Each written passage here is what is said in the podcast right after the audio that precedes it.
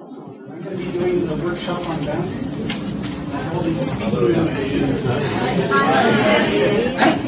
Hi, my name is Ian. Hi, Ian. Perfect, thank you. Um, just by way of a bit of a background, uh, I've been in Al-Anon since 2000. I do identify myself as an adult child.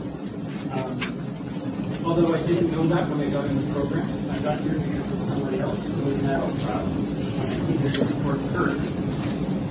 Turns out that I was attracted to adult children.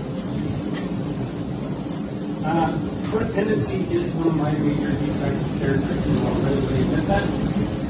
So if you come up to me and ask me for help later on, I'll, be sure to help.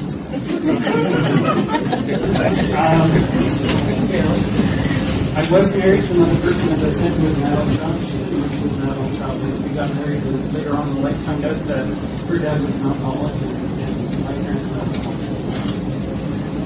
I have three children, one which is 19, the youngest which is 9, and they live 17 hours away with their mom in This is all by way of background. I have huge difficulties now, but certainly before in my marriage, knowing what was my responsibility and what wasn't my responsibility.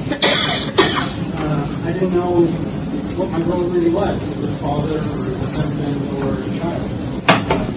I had this idea what I thought it was, but it turns out those ideas were wrong. And I'm not sure where I got those ideas from, but they sure led to a lot of problems in my life. Um, I will say that I volunteer as a facilitator in boundaries support group that is not called status. Um, it's something I do through my church. And uh, that influences my talk here. I'm trying to keep my stuff as Al-Anon centric as I can. But that's, this other thing is part of my experience, strength, and hope, and it's going to come out in my talk. So, I'm not sure exactly what your handouts look like. Mine's slightly different because I have my notes on it to myself, and I hope I got it all straightened out when I have those printed. There are no more handouts left over. I may be able to get a few more made up. You want? Okay. I know You're missing one too? Okay. Thank you very much. There's one here. There's one. There's one back here. I'll All right. Okay. I can give you a copy of mine afterwards if you want. okay, so the purpose of this workshop is to discuss the concepts of boundaries, what, un- what unhealthy boundaries look like, what, unhe- what healthy boundaries look like, and the steps you can take to go from the unhealthy ones to the healthy ones. It's been kind of busy for me getting ready for this festival, so if I end up reading my notes a lot, it's because I just haven't put in the time and effort to, to do this off the cuff. I had to have the notes because I knew I just wasn't going to get there without them. So prior to recovery, I'd, less, I'd really lost track of the separation between myself and others.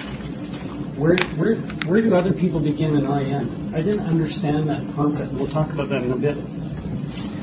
Uh, I took on responsibilities that didn't belong to me. I became enmeshed. My former wife told me I was a tangled petunia with her. So if you're a gardener and you know when those plants are going up and they're kind of scraggly and thin and they grow really long, well, we were tangled petunias. And it, it's pretty accurate, that description. Although I don't remember too many flowers, I just remember the tangled part. Uh, my life really wasn't mine. I wasn't living my life. I was living the lives of the people around me, trying to help them live theirs. I did not have a concept that I was responsible for living my own life. And how I was doing depended totally on how they were doing. None of it was about me. It, but a, it was all about me, but what I did was make it all about them. So I canceled plans. I didn't meet with my friends. I didn't have people over at the house. I gave up doing my hobbies. I isolated myself more and more and more as my disease got worse and worse and worse. We talk about alcoholism being a progressive disease. The family disease of alcoholism is a progressive disease too. If you don't treat it, it gets worse and worse and worse. And hopefully eventually you end up in Al-Anon. But you usually don't get here until it's so bad that you can't stand it anymore. Randy, can you check and see if that's on heat or whether it's on air conditioning? Because it's getting hot up here. Uh, so why did I do this? Why, why did I behave that way? Well, I thought I was motivated by love. I remember taking a marriage class or an engaged encounter class, being taught to put your partner first. PPF, put your partner first. So I put my partner first in everything I did. What I didn't understand was I actually have to put myself first. That's my responsibility.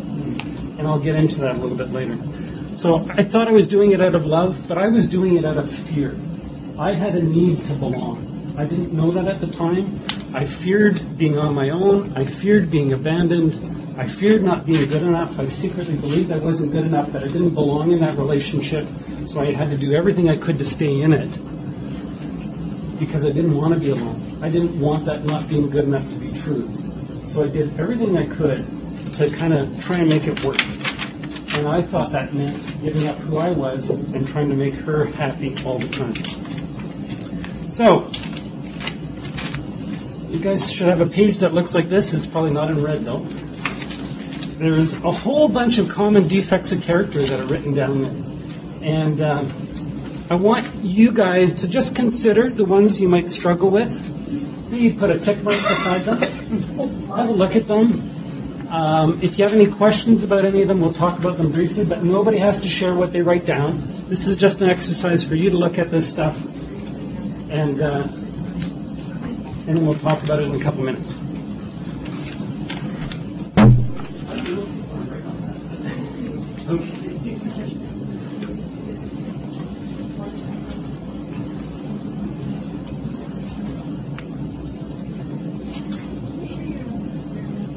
Oh, okay, you have it. Okay. Thank you for telling me how much it is.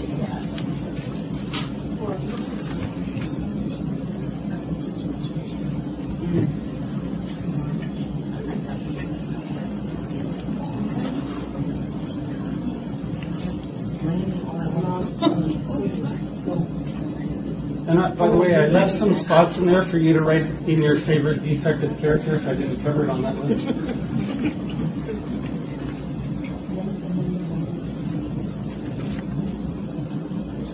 Are there any on there that people don't understand what they mean?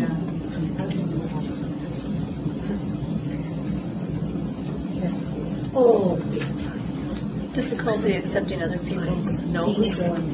Oh, okay. Uh, Just, yeah, there's one on there, difficulty accepting other people's no's. Not, not their nose, on the front of their face, but the word no. There are some people, when somebody else says no to them, they think their job is to convince them that they should have said yes. So they work on them, manipulate them until they say yes. So there are some people who can't accept other people saying no to them. Uh, those people make great telemarketers.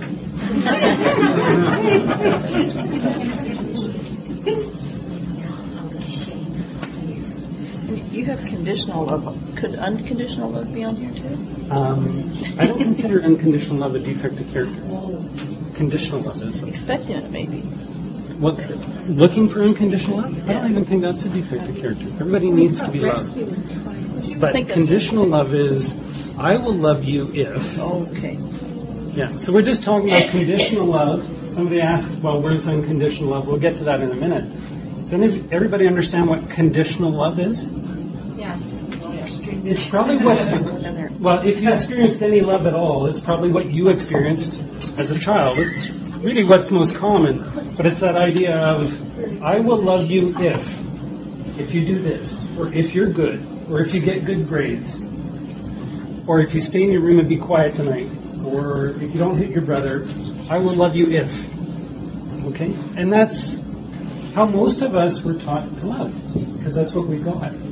But I'm going to try and convince you that that's actually a defect of character.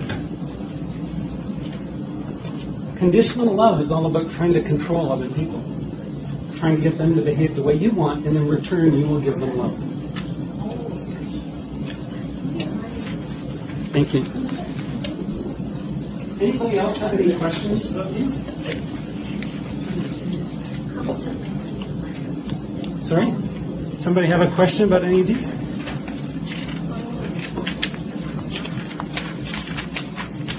Is there any one of these somebody wants to uh, feel that they feel really strongly about, and somebody wants to talk about a little bit? I'd like to talk a bit about this one, always being held responsible. Always Like, is that feeling like we're responsible for everything ourselves, or having other people saying, you know, this happened and you're responsible? Both are correct. Okay. Often, often people, uh, especially the firstborn in a family, is the responsible child. There's always someone who takes on the role of taking responsibility for others. Um, sometimes that's in a response to uh, conditional love. If you behave yourself, then I will love you. If you take care of this, then I will love you. People take care of others to get acceptance and to get love back. So that's being feeling like you're always responsible for others. There's also some people who might have had a parent or somebody else in the family that always blame them for everything that went wrong, even though they had nothing to do with it. So somebody else said, You were always responsible. Or you, as an individual, always blame somebody else and make them always responsible. Okay? So that one covers off both of those. Hey. How are we doing, Randy? Okay. So what I want to tell you is that everything on that page is a boundary issue. I, it amazes me when I sit back and look at recovery, what recovery is about. Because recovery is about trying to make relationships healthier, trying to to be me when I'm with you, and trying to be a good me when I'm with you, and allow you to be you when we're together. And that's what boundaries are all about. Boundaries are all about relationship and making them work. In fact, program, a big part of program is learning how to develop healthy boundaries. We don't always use that terminology, but boundaries and recovery go hand in hand in program. So I'm going to talk a little bit about the gifts. These are the defects of character, and they're all related to boundary problems. So what are some of the gifts you get once you start developing healthy boundaries? Well, something called detachment with love. Have you heard of that before? I, I would hold that detachment is actually a problem, a boundary problem. And I'm going to actually draw that one out on the board a little bit later, what detachment is. But detachment with love is a healthy way of setting boundaries. When you're having trouble with the other person, their choices, what they're doing, you detach with love. Of like, that's your stuff. I can take care of me, you take care of you. I don't have to feel, accept, love what you're doing right now. That's your stuff. That's detachment with love. Doesn't mean I hold it against you. It just means I'm not going to be a part of it, and I'll love you anyway.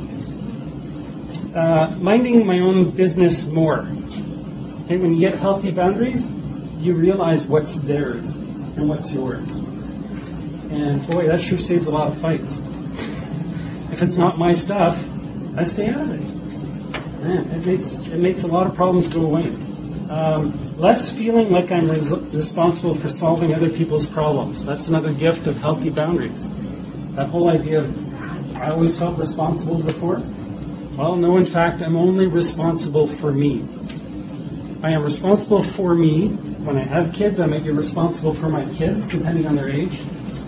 And there's this concept we're going to talk about a little bit later about being responsible to someone. When you're in a spousal relationship, for example, you have a responsibility to your spouse for being faithful, for being honest, for being supportive. You're not responsible for them. They're responsible for themselves, but you do have a responsibility to them uh, because of the relationship. Less overcommitting.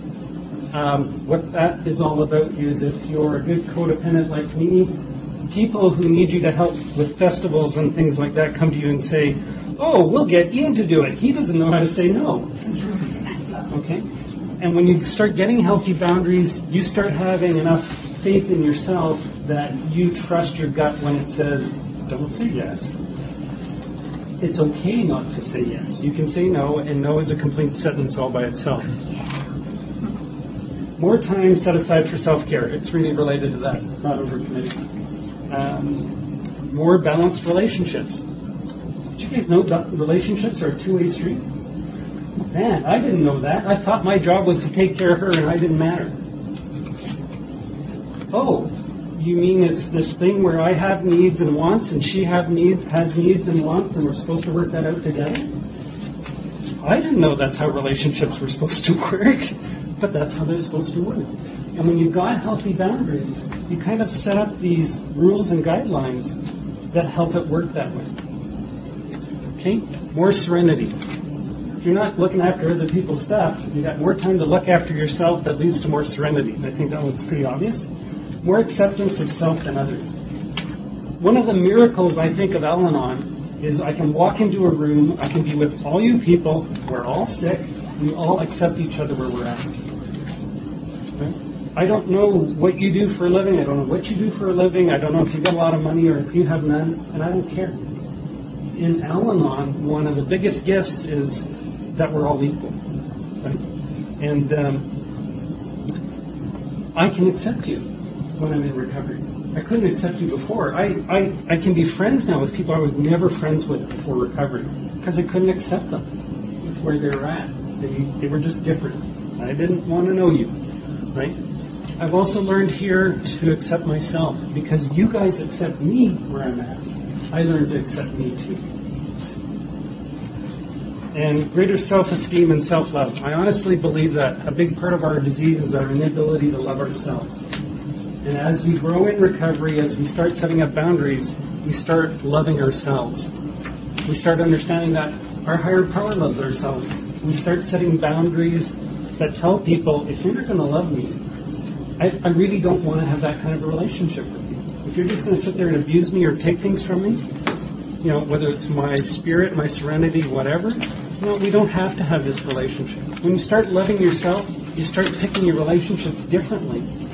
Why? Because you're not in that relationship to get a need met. Right? When you're needy, you get into a relationship to manipulate the other person to get your needs met. If you love yourself, and you don't need somebody else to love you just to feel okay about yourself, then when you're in that relationship with them, it's the love part is a gift. A real gift, not a gift with strings attached. I'm loving because I don't need anything in return. It's just what I feel like doing. How we doing? All right. My next page says this page intentionally left blank. I want to draw for you what some boundaries look like. This is a model I got taught. And I won't draw all of it here, but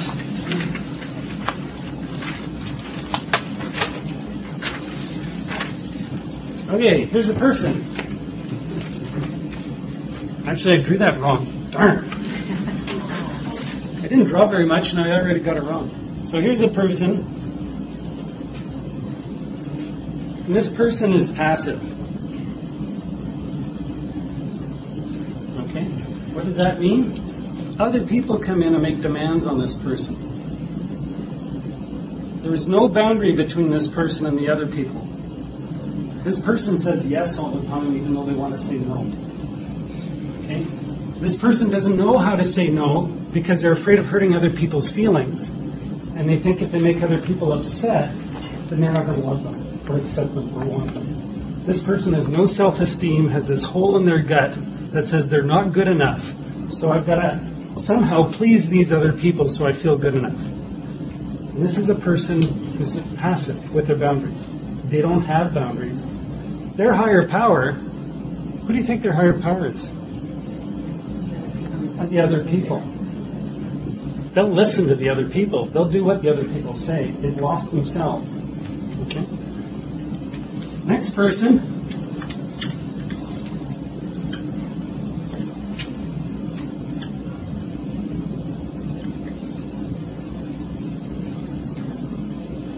Okay?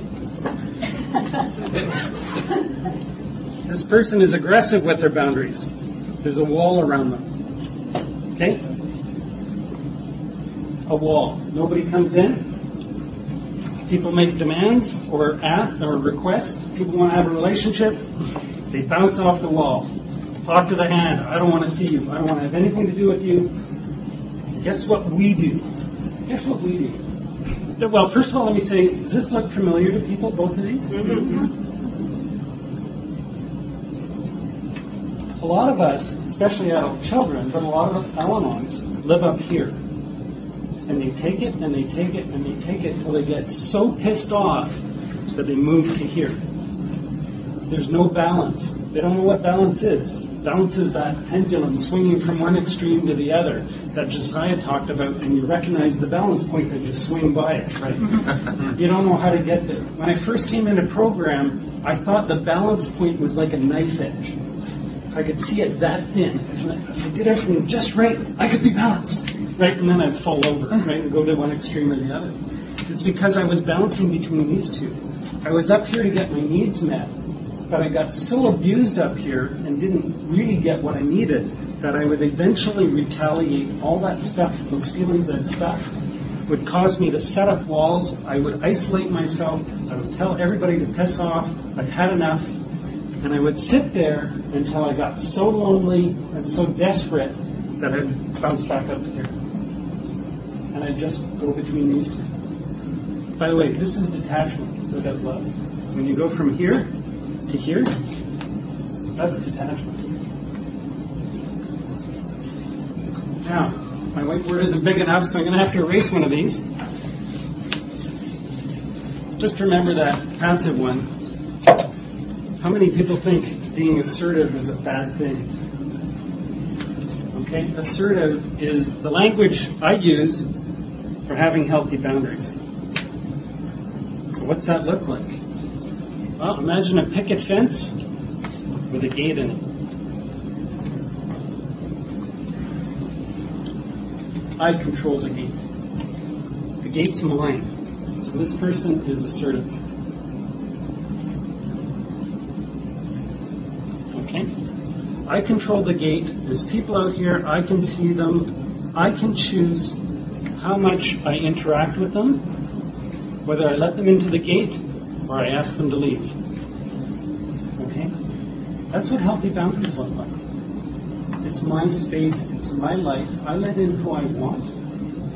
And those that I don't think belong there, I ask to leave. I'm aware of these other people out here and what they're asking from me. And depending on how I'm doing, I can either let them in or not. If I'm having a bad day and I need to be by myself, and somebody who always comes over and talks to me um, phones and says, I need to come over, I can say, it's not a good day for me. Sorry when one of my sponsors phones me, and it doesn't matter where they're at, one of my sponsors phones me, one of the rules I have with them is it's your job to phone me anytime you have to. Don't hesitate to call. It's my job to tell you whether this is a good time for you. So I don't want them deciding for me whether they're going to call, and I will take the call. I want them to call, and it's up to me to respond. And either say, look, I'm in a bad space right now, not now, I will call you when I can, or I'm too busy right now, or I'm watching a movie with my girlfriend right now, or whatever. It's up to me to set that boundary. I ask them to ask, because that's their job, and it's up to me to say yes or no. And then I have, if I say no, I follow up and say, I'll call you as soon as I can. But that's a model for what a healthy boundary looks like. It's a picket fence. It's not somebody who's in here and can't come out let anybody in. It's somebody who controls the gate. And that's where we're trying to get to. And it takes practice. It takes practice. Because you know what? Most of us weren't taught how to do this. Most of us saw either this or the passive person. Most of us saw, and I'm going to describe some of these behaviors in words in a minute, but most of us saw stuff modeled that totally had nothing to do with good boundaries and everything to do with codependent behavior and manipulating people and conditional love. Okay. So, do you all get your pretty pictures down? Okay. So, some definitions. I've, I've purposely left it to this point to talk about the definitions of boundaries. And uh, that's what's on the next page. I've got four different definitions and you can pick which ones you think are best for you, but, but they all kind of give an idea here. Boundaries define what is and is not acceptable to an individual. What might be acceptable to me is different than what might be acceptable to Karen. Right? Richard coming over and giving me a hug is acceptable sometimes. That's fine. It depends on circumstance. If it was in the middle of a busy street and you know he came over and gave me a hug there and wouldn't let go of me, I might not consider that acceptable at that point in time, right? Richard coming over and giving me a cheek, kiss on the cheek probably wouldn't be acceptable at any point in time. Maybe funny. right? But Richard coming over and giving Karen a kiss on the cheek is probably, at most times, acceptable to her. So, know, what's acceptable and what isn't depends on the individual. But boundaries define what's acceptable and what isn't to you. Boundaries also define the difference between what's yours and what's mine. Okay? My former wife, uh, we had three kids, and there was 10 years between the oldest and the youngest. And the, the two older ones would pick on the youngest one. And she said, This is what you got to do, Jonah. that's what his name was. When the other kids are picking on you, you go like this.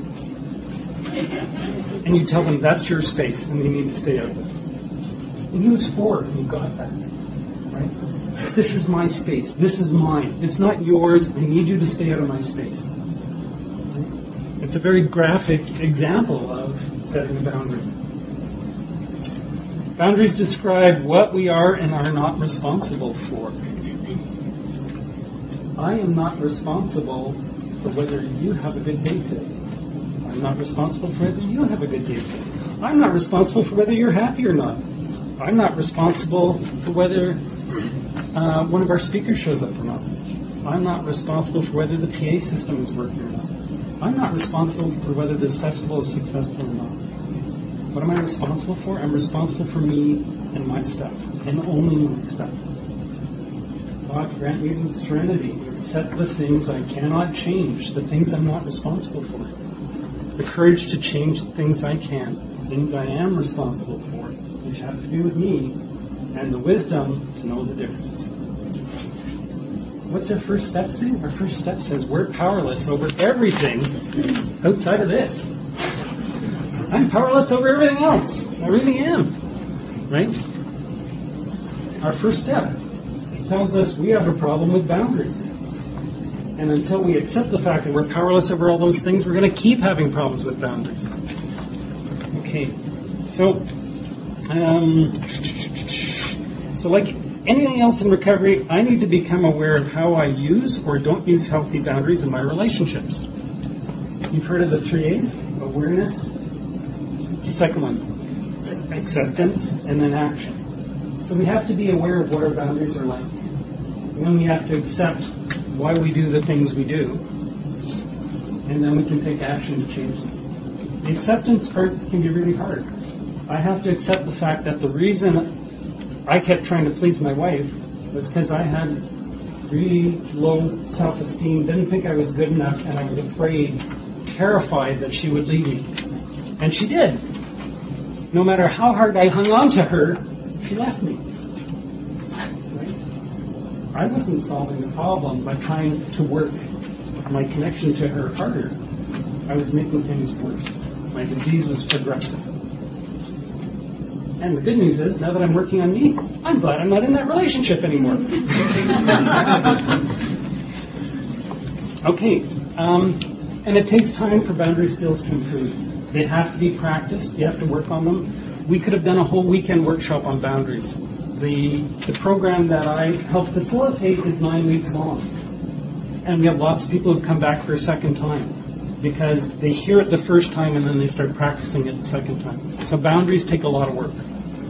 So don't expect to come out of here knowing exactly what to do, but hopefully you can point yourself in a new direction.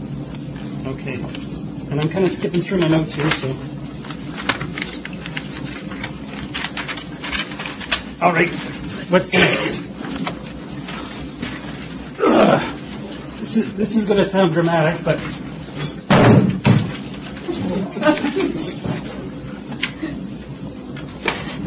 I got a backpack and I got a rock. Okay? So, my question for is so, what is it that I am responsible for? And I'm going to give you, I don't know what the right terminology is, a metaphor for? Is that the right terminology? This backpack represents what I'm responsible for. These are the things in my life that I need to take care of for myself. Going to the doctor. There's lots of people in recovery who don't like going to doctors. They don't want to hear what they have to say. They don't want to be told they're not doing things right. They don't want. They don't want to go there. Right? They're also afraid of authority figures. Nobody else can make you go to the doctor. That's something you're responsible for. So there's kind of a boundary issue there with yourself. Boundaries affect yourself too. I'm responsible for going to the doctor. That's one of the things in my backpack. I'm responsible for eating well and eating healthily. I'm responsible for getting myself educated in areas I need to be educated in. I can ask others for help in that, but you know, it's basically my responsibility. Um, it's my responsibility when I go camping to bring the bug screen or uh, bug juice and sunscreen and uh, something to eat on the trip, things like that. All those things go in my backpack. So these are the things that I'm responsible for. The backpack is what I'm responsible for. The rock.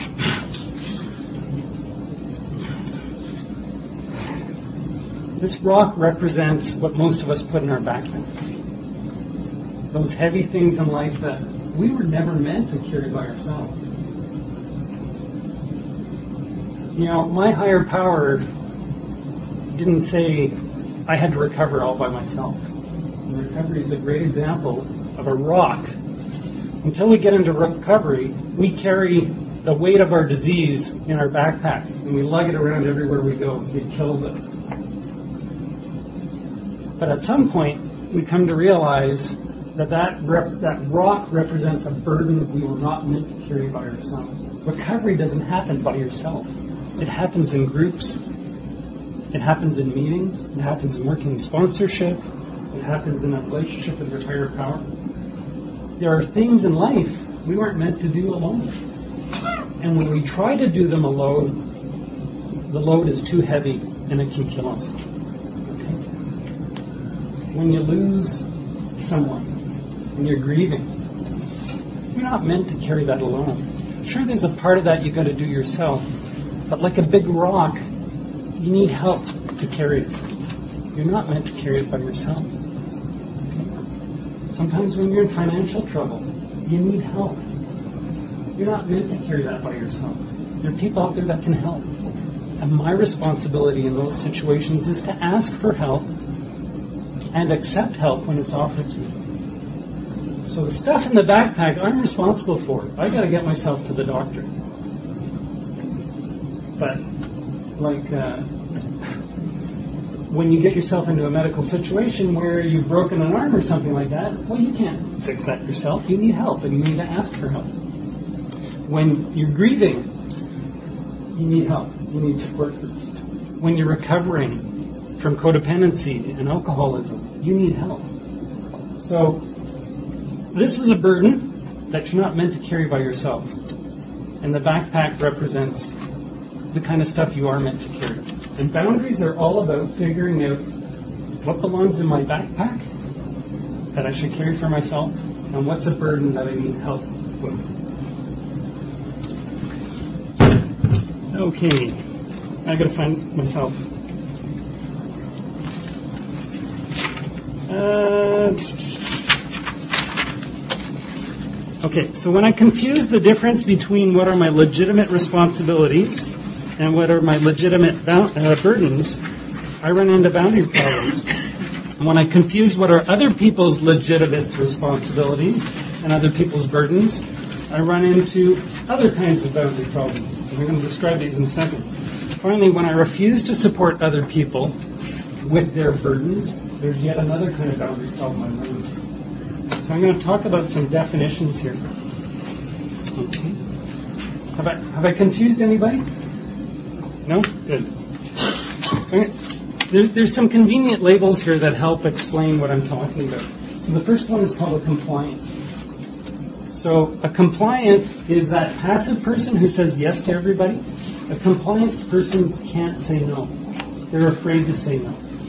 They comply with every request that comes along because they're afraid of saying no, they need to belong, they don't set a boundary, they help everybody else. Okay? There's two problems with that. One is sometimes they help other people carry their backpacks. Well, wait a second, isn't that their backpack? Isn't that their job? Yeah. But compliant people are more than happy to carry other people's backpacks. Thanks, Ann. Oh, man. I'm glad to have that burn off me. While you have fun carrying my backpack, I'm going to go out water skiing. See you later. You know, and a compliant person will say yes. Okay. And they'll take on responsibilities that aren't theirs that belong to somebody else. Why do they do it? Because they need to be needed. They need to belong. They're afraid to say no. It's, it's all fear based. Avoidance. An avoidant is a person I've got this burden, and oh, my life is so difficult. And you'd come up and ask me if you can help me with my burden. Go ahead, Robbie. Oh, this is so heavy. Would you like to help with the burden? Oh, no, no, no. That's okay. I can do this myself. Oh, but it is really heavy. You know, I'm working really hard doing this. So, an avoidant is the kind of person who will, um, who can't hear yes. Right? Or, or can't say yes. Sorry, they can't say yes. When somebody offers to come help them with a burden, a legitimate burden that they need help with, somebody else makes an offer, I can't hear yes. No, no, no. Your yes, I can't hear that. I can't accept that. I can't accept your yes. I have to do this by myself. Why do we do that? Because we think we're not worthy. We don't want other people to know that we're needy. For some reason, yeah, we're not good enough to get help from you. So certain people can work a program but never getting for it. Yep. Because it seems like the situation we we have found where, you know, make progress and then the next year you go back.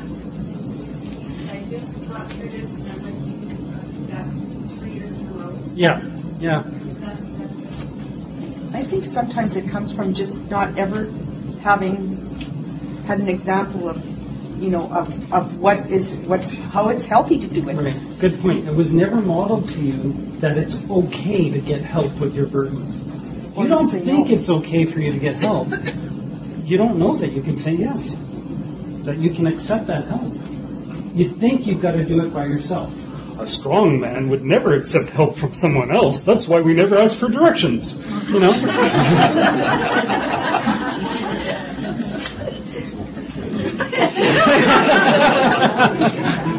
you know, it's what we're taught. It's what we're taught. We're taught to be independent. We're taught to be strong. We're taught to never show signs of weakness. I got to tell you, a relationship is much more intimate, and I don't mean in a sexual way, but much more intimate, much more honest when you're willing to have other people help you and you accept that help gratefully. You receive that help, and later on it's your turn to give it back to them or to somebody else. That's what relationships are about. That's the give and take. That's the equalness in a relationship. It's not all one sided. Okay? Controllers. Okay? And you want to take this backpack from me? I'm tired of carrying it. Gee, I could really use your help. Thank you very much. That's great. I just manipulated someone into helping me carry my, not my burden, but my backpack. And controllers do that all the time. They're the people who look for other people to solve their problems. If I can get you to lend me a hundred bucks, then I don't have a problem with money. So I will work on manipulating you to give me that hundred bucks. And guess what kind of a person I am an expert at picking out of the crowd? The passive or the compliant. The compliant. Controllers find compliance like that. They're great at it. They just zero in. You ever heard somebody say, I feel like I have an S on my forehead? Everybody thinks I'm a sucker? That person's a compliant. Right? And the controller says, "Ah, there he is. Yeah. I got to tell you, organizations are very good at finding those compliance people. And usually it's the controllers that are out there trying to find the volunteers. But isn't that how some people kind of stay in that as compliant because of the controller if you're in a work situation? You know, and you say no and they're making you do because they're the controller and Yeah. they're the ones also in charge. And so you're kind of forced to, and that after a while, it just becomes a way of life. Sure. Even into your home life. But you said you're kind of forced to, and I would take issue with that. You may think you're forced to, but just like they're discuss- talking about on the other side, once you start getting a little healthier, you decide what's acceptable to you and what isn't, and then you set a boundary. It may cost you your job, so you can't set that boundary lightly. But at some point, you become aware that this person is abusing me, or this corporation is abusing me, this situation is abusing me. I no longer have my space. Right? They're just taking from me. And you have to get to the point where you can set a boundary and say, I'm not going to take this anymore. Here are the rules I'm prepared to live by. And if you can't accept them, then I can't accept this relationship. Okay? Is that right if I move on? Non-responsive. They're another type where remember when I was talking about being responsible to? When you're in a spousal relationship, you're responsible to your spouse for support and understanding and love. A non-responsive is a person who doesn't accept that responsibility. There's somebody who's in need that's asking for help, and they just ignore them. They say, "Ah, that's your problem." In a relationship, we have a responsibility to the other people that we're in a relationship with to some degree. It depends on the relationship, but to provide that support. Remember that give and take that I was talking about? A non-responsive will say, "Your problem. I'm not going to help you with that. That's yours." And that can cause real trouble in a marriage when one of the individuals becomes a non-responsive. Sometimes the compliant will try harder and harder and harder to please that person to try and get some affection back. Um, they'll also tend to avoid asking for help from them. Yeah, sorry, it's still, yeah. Anyway, but the, the point is that when you're in a relationship with somebody, if you're non-responsive, you're not you're not nurturing that relationship. It's there's a boundary issue there. You fail to recognize the, the need that somebody else has with their burden, and you do not respond. And as human beings, we have an obligation to some extent that when we have it within us, when we're well taken care of here, we've got something to give. And then we give without strings attached. If there's strings attached, you're talking about a contract. I'll do this for you if you give me something in return. When you give freely, there are no strings attached. Here it is. I'll give it to you. And why am I doing it? Because I'm giving out of abundance. I've got lots for me. And when you've got that abundance, you want to give it away. That's what I've experienced anyway. When I'm full of feeling loved, closeness to my higher power, good relationships, I've got all this energy that I'm prepared to give away. Why? Because I feel good doing it. That's the what's in it for me. I'm not doing it for you. I'm actually doing it because I like doing it. I've been given so much, I feel like I need to return something and it doesn't have to come be returned to the same person if, if you just want to give it up. It's like you know people who make a lot of money tend to give a lot of money away to the arts and things like that. They get this sense that I've got more than I need. I'm prepared to give some away. So don't be surprised if you see yourself in several of these. When we have boundary issues, depending on the relationship, we typically show these symptoms, if you want to call them that, in different ways in different relationships. So it might be one way with your spouse, it might be a different way at work, and it'll be a different way with your kids. And that's that's normal. Oh, time's going by fast. So what I've got on the next two pages, and I've tried to tie this into program a little bit, is some of the rules in life that I didn't know. Did you guys know there are rules in life? There are rules in relationships? I was taught a whole bunch of different rules, but they didn't amount to what was on here. So I just want to talk a little bit about these rules and what, what they're about. Uh, the first rule is step one I'm powerless over others. I was never taught that before. I was taught that, you know, if I, I can be controlling, I can either be aggressively controlling you or I can manipulate you. I can be really subtle about it. Like, Ah, hi. Oh, what's wrong? Oh, I'm not feeling so good. Oh, is there anything I can do to help? Yeah, if you, if maybe you could get me some cigarettes. That example that Josiah gave the other day. She was just yeah. that that's a controller. It, you know, somebody getting their needs met. Um, but this step one says power.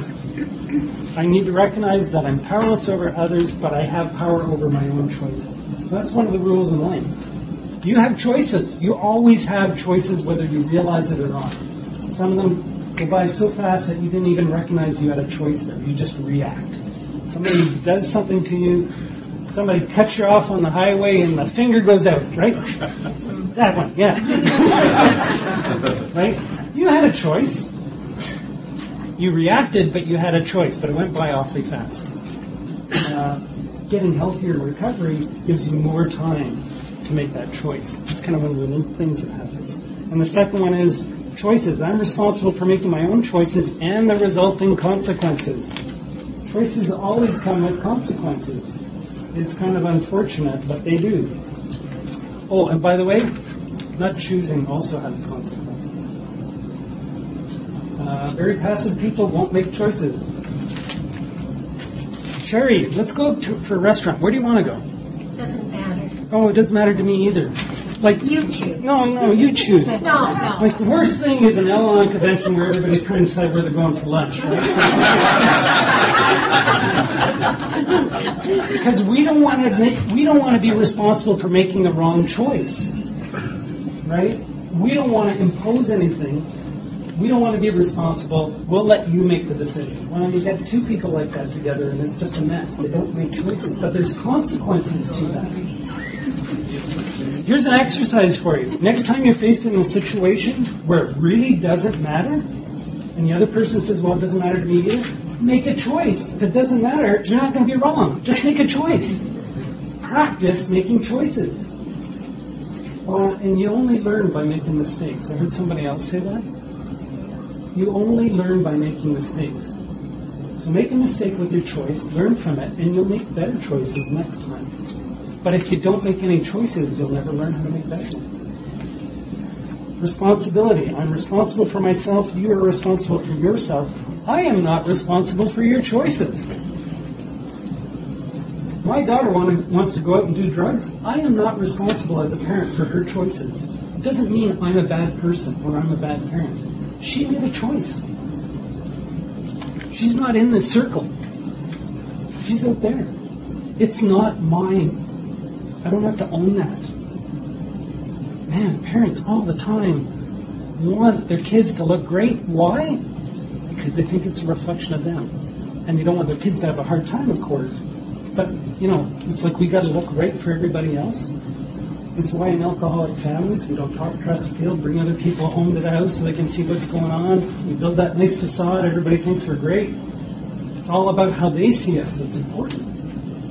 We do stupid things so that we look good to other people. You know? But that's not my stuff. What James thinks of me, he might think I'm a terrible person. That's his problem, not mine. I don't have to please him. I have to please me and my power. I don't have to please him. I mean, it's nice if he likes me. I like that. It feels good. But if he doesn't like me, I don't have to fix that. That's his choice. I'm not responsible for it. Respect. I have the right to set boundaries? oh, so do you. If I am going to set boundaries and want you to follow them, then I have to allow you to set boundaries, and I have to follow yours too, or we have to work that. Um, evaluation just means I have to look at how my boundaries might affect you. Proactivity and action, they're all about I have to go out and do this for myself. Nobody else is going to set boundaries for you. You have to go out and do this for yourself. Okay? Resentment and envy, I've got that here. Uh, they're really good. Once you can tap into when you're feeling resentment and envy, that tells me I need to set a boundary. Somebody just stepped inside my circle, and my emotions are going off. They're saying, warning, something's going on here. You need to look at it and set a boundary. I love resentment now because when I notice that's what's going on, I have to evaluate what's going on and I realize I, I need to set a boundary. It actually helps me. That's what feelings are for. They're there to help us get through life. They're tools. They're part of our living. Um, exposure. I'm going to be wrapping this up pretty quick, but exposure, what that means is if I'm going to have boundaries, I've got to let you know where they are.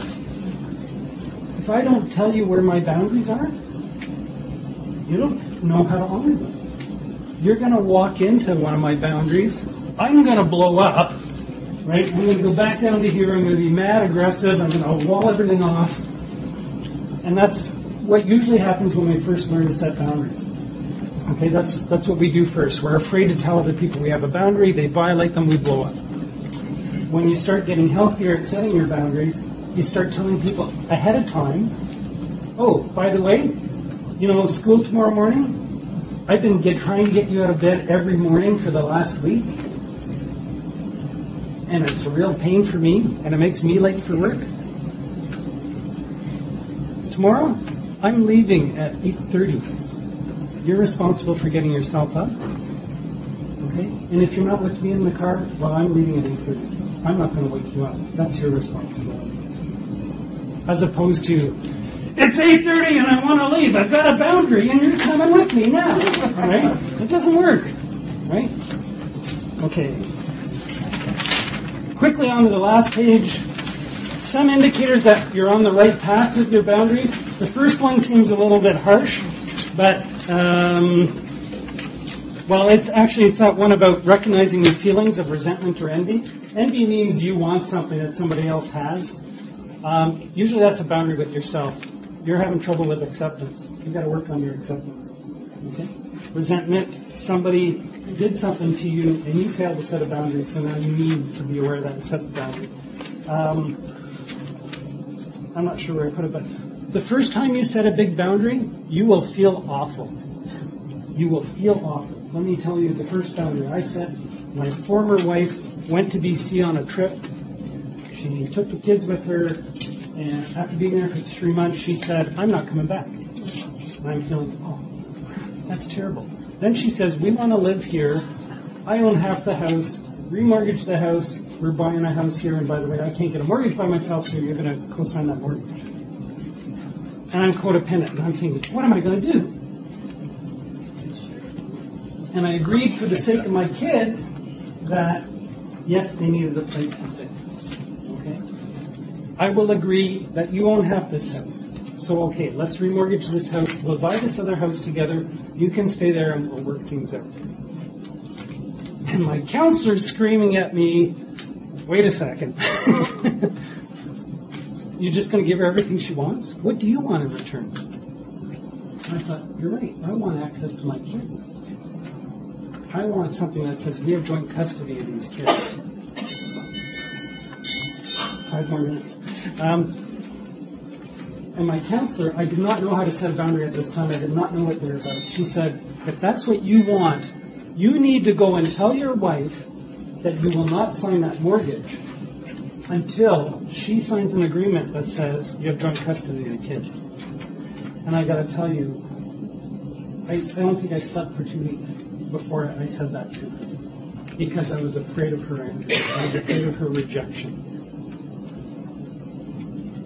And it just ate me alive. But in the end, I realized I wanted that agreement in place. I wanted access to my kids. So I told her. Sure, maybe I waited a little late. I think it was a week before the mortgage to be signed. And I said, I'm not going to sign it unless we have this joint custody agreement for the kids. She screamed at me and hung up the phone. And I heard nothing from her for five days. And on the sixth day, she said, send me the paperwork, I'll sign it. That was setting a boundary. And I was scared shitless the whole time. I didn't know what was going to happen. But after I've set a boundary like that, it's empowered me to think about what's mine, what I want, and to ask for what I need and set more appropriate boundaries. But I tell you, it's really scary because everything inside of me was screaming, You can't do this. She's going to leave you. She's going to be angry with you. You're a bad person. All that stuff in my disease just got so strong at the same time. That's when you really need a sponsor and a support group. So don't set boundaries on your own. It says a little bit more on here, but it says start by practicing baby no's. Start by saying no to people that it's safe to say no to. Great place to practice. When the guy comes and says, I, I need to tell you about this great insurance deal, blah, blah, blah, blah, blah. No, thank you. Oh, well, it's okay. You need to know this, blah, blah, blah, blah, blah. No, thank you. Oh, well, just listen. It's really great. It's only going to hurt. I said no, thank you. I'm hanging up now. But telemarketers, they help you with recovery. It is a great place, place to practice. Practice with your sponsor, practice in the people you know in recovery, because they will accept your no and still love you. Because our big fear is that when we say no, we're not going to be loved. anyway, there's more things here. I, I really wish we had more time, but we don't. Um, thank you very much. If you have any questions, I'm more than happy to answer them. And uh,